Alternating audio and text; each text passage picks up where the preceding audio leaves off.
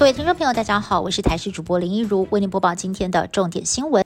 疫情持续延烧，重中之重的桃园，其中加贝尔幼儿园跟前都涮涮锅这两条传播链找到彼此的关联了。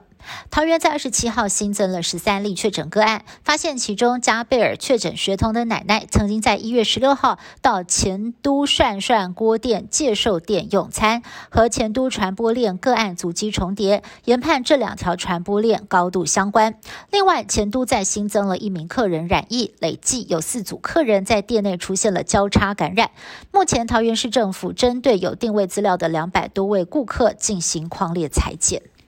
本土疫情升温，台北市同样拉警报。台北市副市长黄珊珊前一天在脸书上喊话，针对北市房仲跟宜兰长荣凤凰群聚案，集训超过三千人裁剪。而松山区幼儿园老师去同样也在松山区的一间面馆吃饭之后确诊，疑似在那边遭确诊房仲另外一位染疫的朋友感染的。面馆的平面图首度曝光，但是呢，两个人其实仅仅重叠十四分钟的用餐时间，其他在场的人到。目前为止都没有染疫的状况，为什么只有他一个人确诊？不排除可能是环境污染所导致。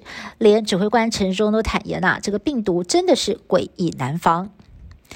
本土疫情爆发多起个案，都是因为在餐厅吃饭时染疫。不少民众在问，针对内用的部分是否应该要有所调整呢？桃园市在昨天先拍板，餐厅内用座位减半。台北市也传出已经在规划二点五级警戒，重点预期将摆在餐厅内用，是否强制餐厅装隔板，或者是实施梅花座？台北市长柯文则回应，凡事还是要有科学基础，相关的细节在明天下午公布。指挥官陈时中则指出，如果地方认为需要加强，会授权地方办理，同时也强调，目前国内有两大两小的疫情需要积极控制。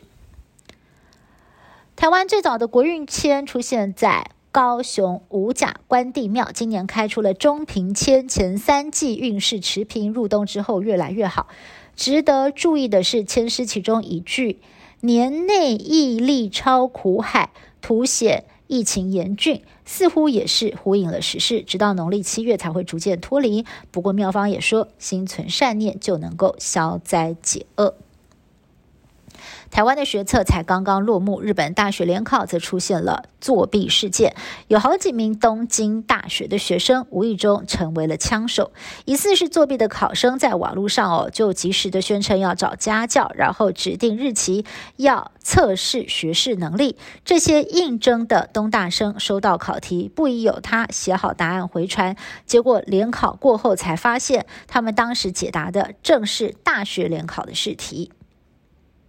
乌克兰情势升温，在德法斡旋之下，与俄罗斯代表在巴黎会谈，同意维持东乌地区停火，并且表示两周之后会在柏林再度会面。不过，外界仍然质疑这次的协议能否让情势降温。俄国大军集结边境。欧美各国相继挺乌，包括提供武器协防，但是德国态度消极，不但拒绝提供武器，还阻挡爱沙尼亚援乌。二十六号释出善意，说要捐五千个头盔给乌克兰，被乌克兰首都的市长怒斥哦，说这简直就是个笑话。难道下次是要送枕头吗？以上新闻是由台视新闻部制作，感谢您的收听。更多新闻内容，请持续锁定台视各界新闻以及台视新闻 YouTube 频道。